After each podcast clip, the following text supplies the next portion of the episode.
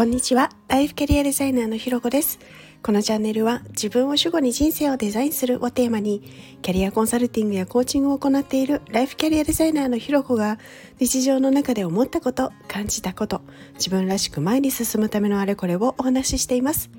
今日も耳を傾けてくださってありがとうございます。今日は手帳会議の時期がやってきましたというテーマでお話をしたいと思います。いやもうすぐ9月ですね。で、まあ、9月はですね、あの手帳好きさんであればそろそろだみたいになる方も多いぐらい、あの、まあ、9月ってね、来年の手帳が発売開始されることがすごい多い時期なんですね。でえもう来年なんていうふうに思うかもしれないんですけれど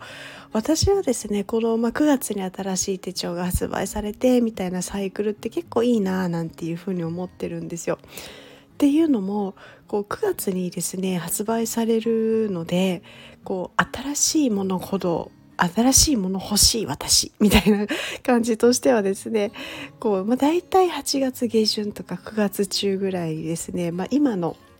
使っている手帳の振り返りをするようなの手帳会議をしていてですね、まあ、来年の手帳どうしようかななんていうのを考え始めるんですね。でそのまずあそろそろそれを考える時期だっていうののなんかこう一つの目安にあの9月になっていたりとか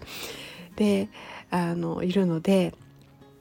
いいんですけどでまああとねその手帳会議をしてからかこう必要なものを買ってで届くじゃないですか。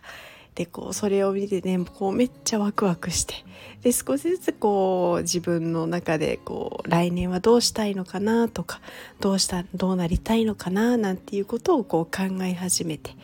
でちょっとずつちょっとずつこう自分の中のこうやりたいこととかなりたい自分みたいな種を見つけるような感じで。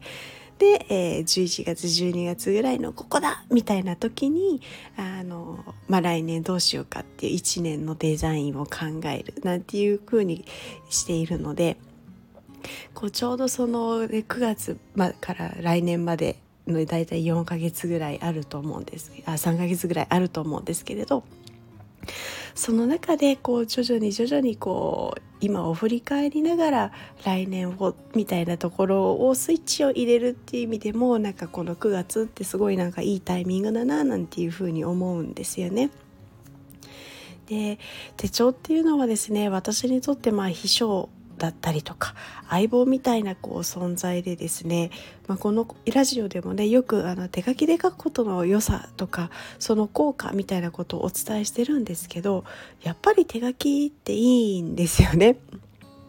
で一時期ですね、まあ、デジタルだけで、まあ、そう今ね手帳で管理してるような、まあ、スケジュール管理だったりとか、まあ、いろんな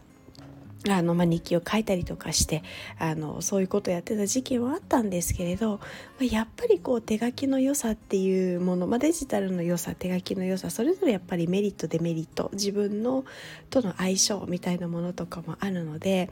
あの、まあ、私はねそのやっぱ手書きの方がいいなっていう部分もあってっていうのとあとまああのね私の場合、まあ、万年筆とか紙であの書くアナログで書くあのカリカリする感じとか紙の感じとかっていうのもすごい好きだったりするのでそういうなんか自分のね趣味思考みたいなものを合わせた時にいいなって思ったりするんですよね。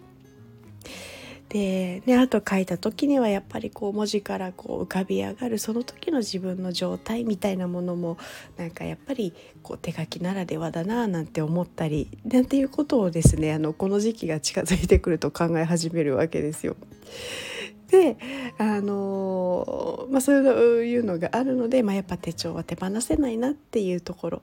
で、まあ、今はですね手帳3冊ノート5冊ぐらいでプラス Notion っていうデジタルツールを使っているんですけどこうね毎日出番のあるものもあればまああの時々とか使う頻度もなかったりとかとあの途中でやめてるなみたいなこともあったりするのでこう来年に向けてどういう使い方がいいかなとか何をやめようかなみたいなことを考える手帳会議っていうのはですね結構大事であの楽しい時間だったりします。ます。なのでこのね私のあの手帳会議のやり方っていうのはまたあの近々配信できたらななんていうふうに思っているのでそちらも楽しみにしていただけると嬉しいなと思います。ということで今日は、えー、手帳会議の時期がやってきましたというテーマでお話をしました。ここまで聞いてくださってありがとうございます。いいね、コメント、レター、フォローいただけるととっても嬉しいです。よろしくお願いします。それではまた次回お会いしましょう。